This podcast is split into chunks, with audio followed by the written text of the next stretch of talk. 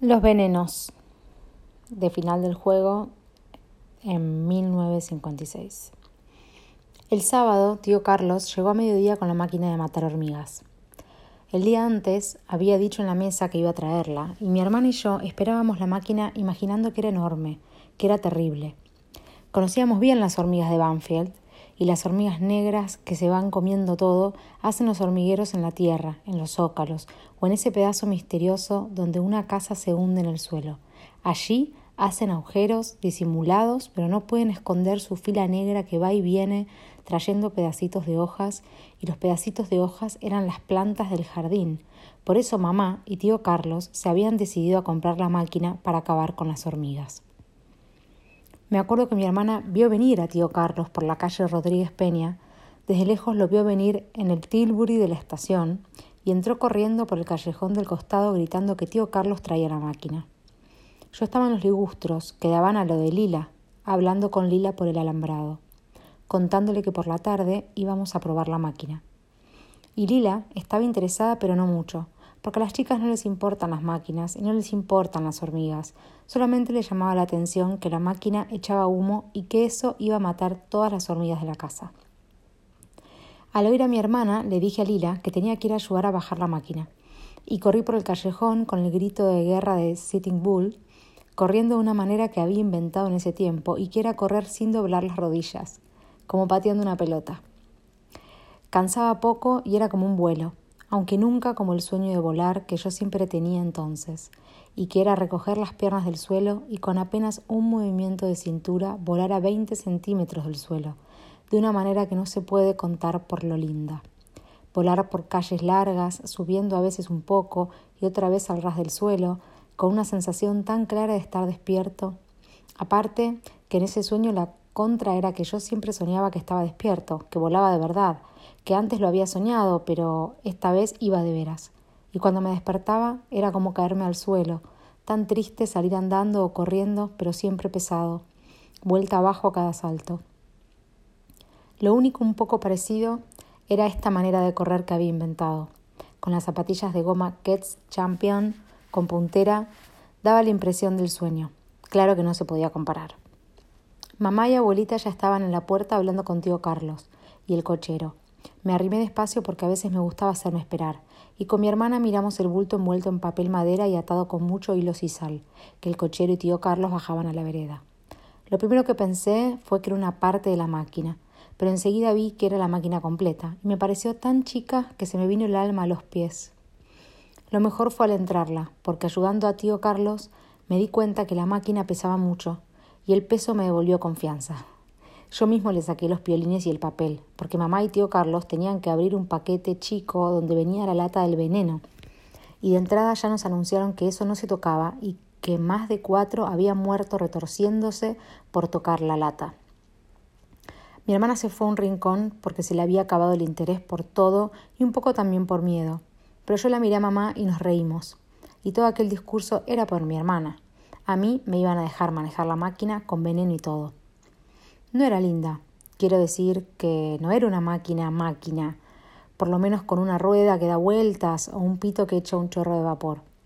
Parecía una estufa de fierro negro, con tres patas combadas, una puerta para el fuego, otra para el veneno y de arriba salía un tubo de metal flexible, como el cuerpo de los gusanos, donde después se enchufaba otro tubo de goma con un pico. A la hora del almuerzo, mamá nos leyó el manual de instrucciones y cada vez que llegaba a las partes del veneno, todos la mirábamos a mi hermana, y abuelita le volvió a decir que en Flores tres niños habían muerto por tocar una lata. Ya habíamos visto la calavera en la tapa y tío Carlos buscó una cuchara vieja y dijo que esa sería para el veneno y que las cosas de la máquina las guardarían en el estante de arriba del cuarto de las herramientas. Afuera hacía calor porque empezaba enero y la sandía estaba helada, con las semillas negras que me hacían pensar en las hormigas. Después de la siesta, la de los grandes, porque mi hermana leía el Villiquen y yo clasificaba las estampillas en el patio cerrado, fuimos al jardín y tío Carlos puso la máquina en la rotonda de las hamacas donde siempre salían hormigueros. Abuelita preparó brasas de carbón para cargar la hornalla, y yo hice un barro lindísimo en una batea vieja, revolviendo con la cuchara de albañil. Mamá y mi hermana se sentaron en las sillas de paja para ver. Y Lila miraba entre el ligustro hasta que le gritamos que viniera y dijo que la madre no la dejaba, pero que lo mismo veía. Del otro lado del jardín ya estaban asomando las de Negri, que eran unos casos y por eso no nos tratábamos. Les decían la chola, la ela y la cufina, pobres. Eran buenas, pero pavas, y no se podía jugar con ellas. Abuelita les tenía lástima, pero mamá no las invitaba nunca a casa porque se armaban, armaban líos con mi hermana y conmigo. Las tres querían mandar la parada, pero no sabían ni rayuela, ni bolita, ni vigilante, y ladrón, ni el barco hundido. Y lo único que sabían era reírse como sonzas y hablar de tanta cosa que yo no sé a quién le podía interesar. El padre era concejal y tenían Orpington Leonadas. Nosotros criábamos Rhode Island, que es mejor ponedora. La máquina parecía más grande por lo negra que se la veía entre el verde del jardín y los frutales. Tío Carlos la cargó de brasas y mientras tomaba calor eligió un hormiguero. Le puso el pico del tubo, yo eché barro alrededor y lo apisoné, pero no muy fuerte, para impedir el desmoronamiento de las galerías, como decía el manual. Entonces mi tío abrió la puerta para el veneno y trajo la lata y la cuchara. El veneno era violeta, un color precioso, y había que echar una cucharada grande y cerrar enseguida la puerta. Apenas la habíamos echado, se oyó como un bufido y la máquina empezó a trabajar. Era estupendo. Todo alrededor del pico salía un humo blanco y había que echar más barro y aplastarlo con las manos. Van a morir todas, dijo mi tío, que estaba muy contento con el funcionamiento de la máquina. Y yo me puse al lado de él con las manos llenas de barro hasta los codos y se veía que era un trabajo para que lo hicieran los hombres. ¿Cuánto tiempo hay que fumigar cada hormiguero? preguntó mamá. Por lo menos media hora, dijo tío Carlos. Algunos son larguísimos, más de lo que se cree. Yo entendí que quería decir dos o tres metros, porque había tantos hormigueros en casa que no podía ser que fueran demasiado largos. Pero justo en ese momento oímos que la cufina empezaba a chillar con esa voz que tenía que la escuchaban desde la estación y toda la familia Negri vino al jardín diciendo que de un cantero de lechuga salía humo.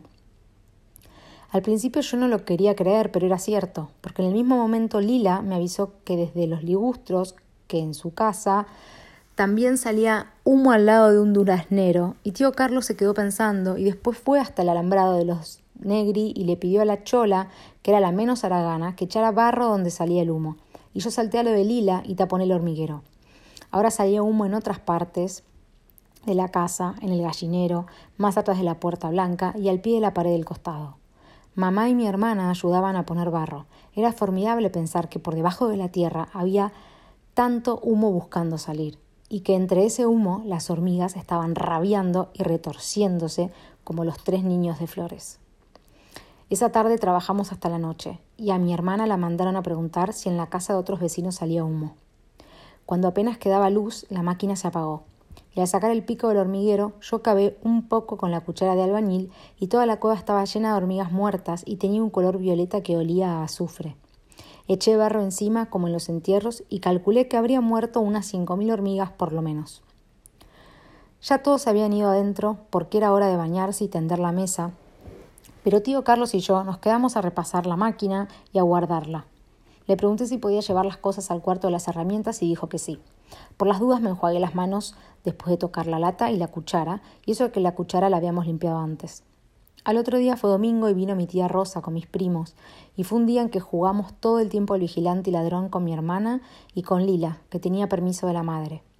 A la noche, tía Rosa le dijo a mamá si mi primo Hugo podía quedarse a pasar toda la semana en Banfield, porque estaba un poco débil de la pleuresía y necesitaba sol. Mamá dijo que sí, y todos estábamos contentos. A Hugo le hicieron una cama en mi pieza, y el lunes fue la sirvienta a traer su ropa para la semana. Nos bañábamos juntos y Hugo sabía más cuentos que yo, pero no saltaba tan lejos. Se veía que era de Buenos Aires. Con la ropa venían dos libros de Salgari y uno de botánica, porque tenía que preparar el ingreso a primer año. Dentro del libro venía una pluma de pavo real, la primera que yo veía, y él la usaba como señalador. Era verde, con un ojo violeta azul, toda salpicada de oro. Mi hermana se la pidió, pero Hugo le dijo que no, porque se la había regalado la madre. Ni siquiera se la dejó tocar, pero a mí sí, porque me tenía confianza y yo la agarraba del canuto. Los primeros días, como tío Carlos trabajaba en la oficina, no volvimos a encender la máquina, aunque yo le había dicho a mamá que si ella quería yo la podía hacer andar. Mamá dijo que mejor esperáramos al sábado, que total no había muchos almácigos esa semana y que no se veían tantas hormigas como antes. Hay unas cinco mil menos, le dije yo. Y ella se reía, pero me dio la razón. Casi mejor que no me dejara encender la máquina. Así Hugo no se metía, porque era de esos que todo lo saben y abren las puertas para mirar adentro. Sobre todo con el veneno, mejor que no me ayudara. A la siesta nos mandaban quedarnos quietos, porque tenían miedo de la insolación. Mi hermana, desde que Hugo jugaba conmigo, venía todo el tiempo con nosotros, y siempre quería jugar de compañera con Hugo. A las bolitas yo les ganaba los dos, pero al valero Hugo no sé cómo se las sabía todas y me ganaba. Mi hermana lo elogiaba todo el tiempo y yo me daba cuenta que lo buscaba para novio. Era cosa de decírselo a mamá para que le plantara unos, un par de bifes, solamente que no se me ocurría cómo decírselo a mamá. Total, no hacían nada malo. Hugo se reía de ella, pero disimulado, y yo en esos momentos lo hubiera abrazado, pero era siempre cuando estábamos jugando y había que ganar o perder, pero nada de abrazos. La siesta duraba de dos a cinco, y era la mejor hora para estar tranquilos y hacer lo que uno quería. Con Hugo revisábamos las estampillas y yo le daba las repetidas, le enseñaba a clasificarlas por países y él pensaba al otro año tener una colección como la mía, pero solamente de América. Se iba a perder las de Camerún, que son con animales, pero él decía que así las colecciones son más importantes. Mi hermana le daba la razón, y eso que no sabía si una estampilla estaba del derecho o del revés, pero era para llevarme la contra. En cambio, Lila que venía eso de las tres, saltando por los ligustros, estaba de mi parte y le gustaban las estampillas de Europa. Una vez yo le había dado a Lila un sobre con todas estampillas diferentes y ella siempre me lo recordaba y decía que el padre le iba a ayudar en la colección, pero que la madre pensaba que eso no era para chicas y tenía microbios, y el sobre estaba guardado en el aparador. Para que no se enojaran en casa por el ruido, cuando llegaba Lila nos íbamos al fondo y nos tirábamos debajo de los frutales. Las de Negri también andaban por el jardín de ellas, y yo sabía que las tres estaban locas con Hugo, y se hablaban a gritos, y siempre por la nariz, y la cufina sobre todo se la pasaba preguntando ¿Y dónde está el costurero con los hilos? Y la Ela le contestaba no sé qué, entonces se peleaban, pero a propósito para llamar la atención, y menos mal que de ese lado los ligustros eran tupidos y no se veía mucho. Con Lila nos moríamos de risa al oírlas. Y Hugo se tapaba la nariz y decía ¿Y dónde está la pavita para el mate? Entonces la chola, que era la mayor, decía ¿Vieron chicas cuántos groseros hay este año? Y nosotros nos metíamos pasto en la boca para no reírnos fuerte, porque lo bueno era dejarlas con las ganas y no seguírsela. Así después, cuando nos oían jugar a la mancha, rabiaban mucho más y al final se peleaban entre ellas hasta que salía la tía y las mechoneaba y las tres se iban adentro llorando. A mí me gustaba tener de compañera a Lila en los juegos, porque entre hermanos a uno no le gusta jugar si hay otros, y mi hermana lo buscaba enseguida a Hugo de compañero. Lila y yo les ganábamos a las bolitas, pero a Hugo le gustaba más el vigilante y ladrón y la escondida. Siempre había que hacerle caso y jugar a eso, pero también era formidable, solamente que no podíamos gritar y los juegos así sin gritos no valen tanto. A la escondida casi siempre me tocaba contar a mí, no sé por qué me engañaban vuelta a vuelta, y piedra libre uno detrás de otro. A las cinco salía abuelita y nos retaba porque estábamos sudados y habíamos tomado demasiado sol, pero nosotros le hacíamos reír y le dábamos besos, hasta U y Lila, que no eran de casa. Yo me fijé en esos días que abuelita iba siempre a mirar el estante de las herramientas y me di cuenta que tenía miedo de que anduviéramos hurgando con las cosas de la máquina. Pero a nadie se le iba a ocurrir una pavada así, con lo de los tres niños de flores y encima la paliza que nos iban a dar. A ratos me gustaba quedarme solo, y en esos momentos ni siquiera quería que estuviera Lila. Sobre todo al caer la tarde, un rato antes de que abuelita saliera con su batón blanco y se pusiera a regar el jardín. A esa hora la tierra ya no estaba tan caliente, pero las madreselvas olían mucho y también los canteros de tomates donde había canaletas para el agua y bichos distintos que en otras partes. Me gustaba tirarme boca abajo y oler la tierra, sentirla debajo de mí, caliente con su olor a verano tan distinto de otras veces. Pensaba en muchas cosas, pero sobre todo en las hormigas. Ahora que había visto lo que eran los hormigueros, me quedaba pensando en las galerías que cruzaban por todos lados y que nadie veía, como las venas en mis piernas, que apenas se distinguían debajo de la piel, pero llenas de hormigas y misterios que iban y venían. Si uno comía un poco de veneno, en realidad venía a ser lo mismo que el humo de la máquina. El veneno andaba por las venas del cuerpo igual que el humo en la tierra, No había mucha diferencia. Después de un rato me cansaba de estar solo y estudiar los bichos de los tomates. Iba a la puerta blanca, tomaba impulso y me largaba la carrera como Buffalo Bill y al llegar al cantero de las lechugas lo saltaba limpio y ni tocaba el borde de gramilla. Con Hugo tirábamos al blanco con la diana de aire comprimido o jugábamos en las hamacas cuando mi hermana o a veces Lila salían de bañarse y venían a las hamacas con ropa limpia. También Hugo y yo nos íbamos a bañar y a última hora salíamos todos a la vereda o mi hermana tocaba el piano en la sala y nosotros nos sentábamos en la balustrada, y veíamos volver a la gente del trabajo hasta que llegaba tío Carlos y todos lo íbamos a saludar y de paso a ver si traía algún paquete con hilo rosa o el bichiquen. Justamente una de esas veces, al correr a la puerta, fue cuando Lila se tropezó en una laja y se lastimó la rodilla. Pobre Lila. No quería llorar, pero le saltaban las lágrimas y yo pensaba en la madre que era tan severa y le iría machona y de todo cuando la viera lastimada. Hugo y yo hicimos la sillita de oro y la llevamos del lado de la puerta blanca mientras mi hermana iba a escondidas a buscar un trapo y alcohol. Hugo se hacía el comedido y quería curarla a Lila. Lo mismo mi hermana para estar con Hugo. Pero yo lo saqué a empujones y le dije a Lila que aguantara nada más que un segundo y que si quería cerrara los ojos. Pero ella no quiso, y mientras yo le pasaba el alcohol, ella lo miraba fijo a Hugo como para mostrarle lo valiente que era. Yo le soplé fuerte en la lastimadura y con la venda quedó muy bien y no le dolía. Mejor andate enseguida a tu casa, le dijo mi hermana. Así tu mamá no se cabrea. Después que se fue Lila, yo me empecé a aburrir con Hugo y mi hermana que hablaban de orquestas típicas y Hugo había visto a De Caro en un cine y silbaba tangos para que mi hermana los sacara en el piano. Me fui a mi cuarto a buscar el álbum de las estampillas y todo el tiempo pensaba que la madre la iba a retar a Lila y que a lo mejor estaba llorando o que se le iba a infectar la matadura como pasa tantas veces. Era increíble lo valiente que había sido Lila con el alcohol y cómo lo miraba Hugo sin llorar ni bajar la vista. En la mesa de luz estaba la botánica de Hugo y asomaba el canuto de la pluma de pavo real. Como él me la dejaba mirar, la saqué con cuidado y me puse al lado de la lámpara para verla bien. Yo creo que no la había. Eh, yo creo que no había ninguna pluma más linda que esa.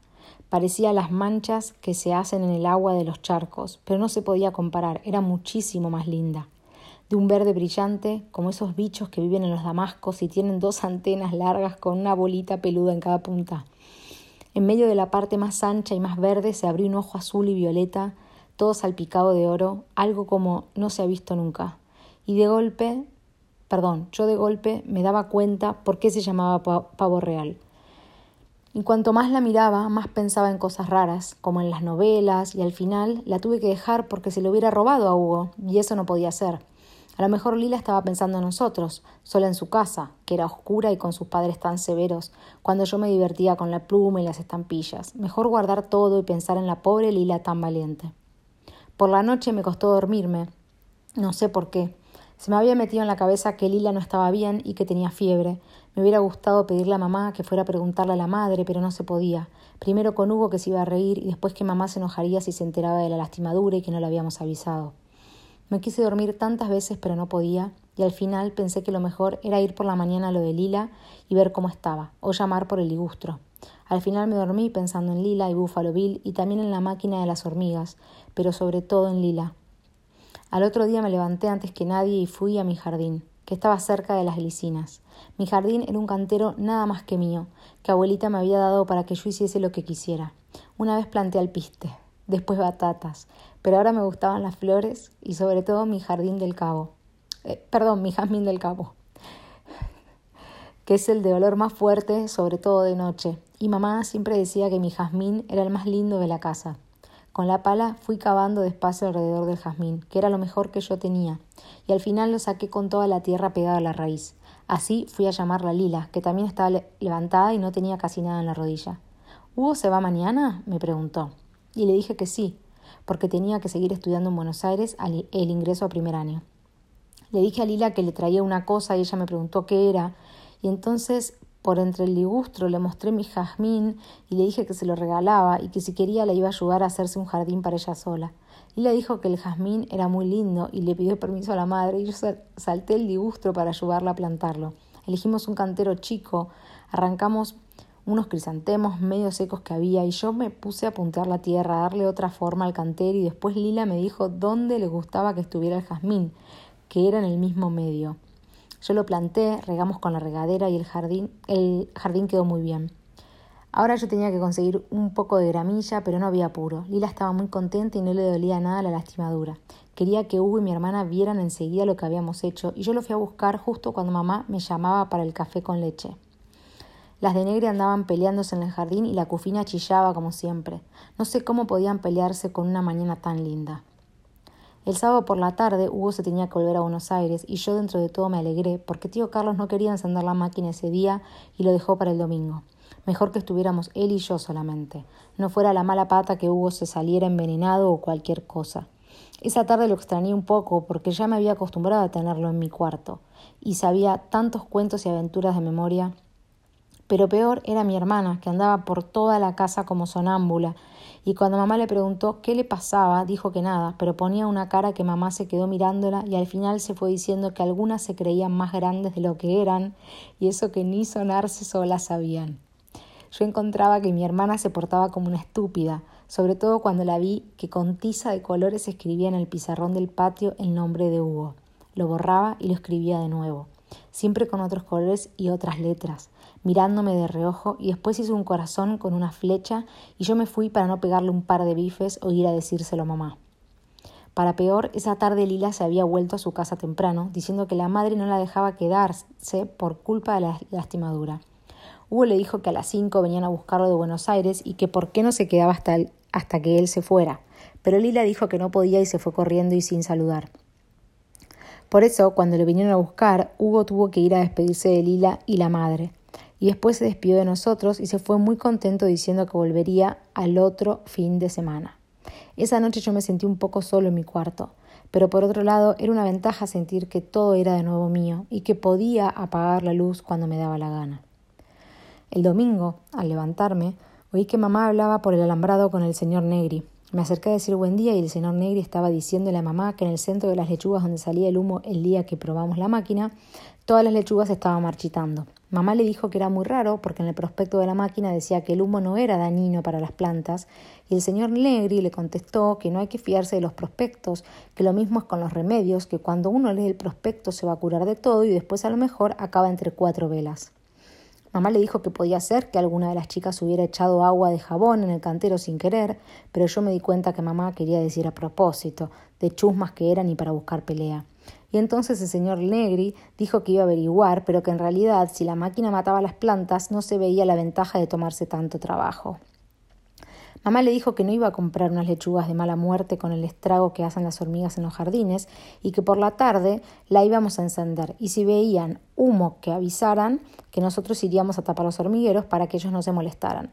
Abuelita me llamó para tomar el café y no sé qué más se dijeron, pero yo estaba entusiasmado pensando que otra vez íbamos a combatir las hormigas y me pasé la mañana leyendo Raffles, aunque no me gustaba tanto como Buffalo Bill y muchas otras novelas. A mi hermana se le había pasado la loca y andaba cantando por toda la casa. En una de esas le dio por pintar con los lápices de colores y vino donde yo estaba y antes de darme cuenta ya había metido la nariz en lo que yo hacía. Y justo por casualidad yo acababa de escribir mi nombre, que me gustaba escribirlo en todas partes, y el de Lila, que por pura casualidad había escrito al lado del mío. Cerré el libro, pero ella ya había leído y se puso a reír a carcajadas y me miraba como con lástima y yo me le fui encima, pero ella chilló y oí que mamá se acercaba, entonces me fui al jardín con toda la rabia.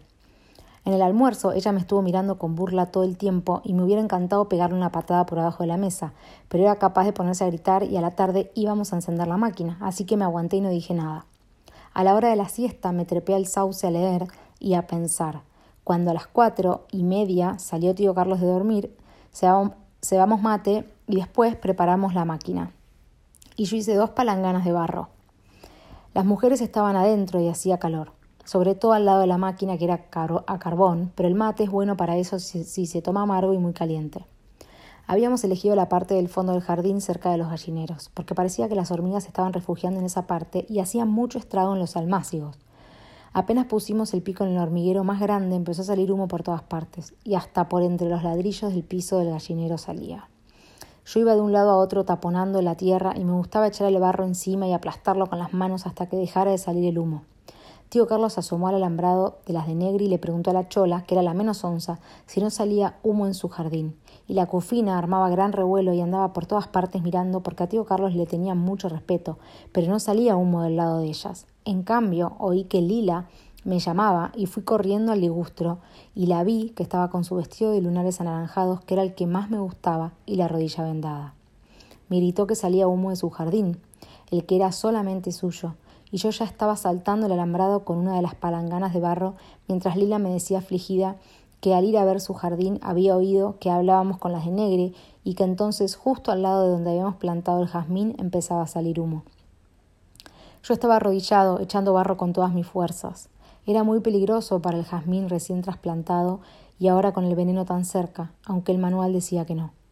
Pensé si no podía, podría cortar la galería de las hormigas unos metros antes del cantero, pero antes de nada eché el barro y taponé la salida lo mejor que pude. Lila se había sentado a la sombra con un libro y me miraba trabajar. Me gustaba que me estuviera mirando, y puse tanto barro que seguro por ahí no iba a salir más humo. Después me acerqué a preguntar dónde había una pala para ver de cortar la galería antes que llegara el jazmín con todo el veneno. Lila se levantó y fue a buscar la pala, y como tardaba yo me puse a mirar el libro que era de cuentos, con figuras, y me quedé asombrado al ver que Lila también tenía una pluma de pavo real preciosa en el libro, y que nunca me había dicho nada. Tío Carlos me estaba llamando para que taponara otros agujeros, pero yo me quedé mirando la pluma que no podía ser la de Hugo, pero era tan idéntica que parecía del mismo pavo real, verde con el ojo violeta y azul y las manchitas de oro. Cuando Lila vino con la pala, le pregunté de dónde había sacado la pluma y pensaba contarle que Hugo tenía una idéntica. Casi no me di cuenta de lo que me decía cuando se puso muy colorada y contestó que Hugo se la había regalado al, ir a despedirse. Me dijo que en su casa hay muchas, agregó, como disculpándose, pero no me miraba, y tío Carlos me llamó más fuerte del otro lado de los ligustros, y yo tiré la pala que me había dado Lila, y me volví al alambrado, aunque Lila me llamaba y me decía que otra vez estaba saliendo humo en su jardín. Salté el alambrado y desde casa, por entre los ligustros, la miré a Lila, que estaba llorando, con el libro en la mano y la pluma que asomaba apenas, y vi que el humo salía ahora al lado mismo del, jardín, del jazmín, todo el veneno mezclándose con las raíces. Fui hasta la máquina, aprovechando que tío Carlos hablaba de nuevo con las de Negri. Abrí la lata del veneno y eché dos tres cucharadas llenas en la máquina y la cerré. Así el humo invadía bien los hormigueros y mataba todas las hormigas. No dejaba ni una hormiga viva en el jardín de casa.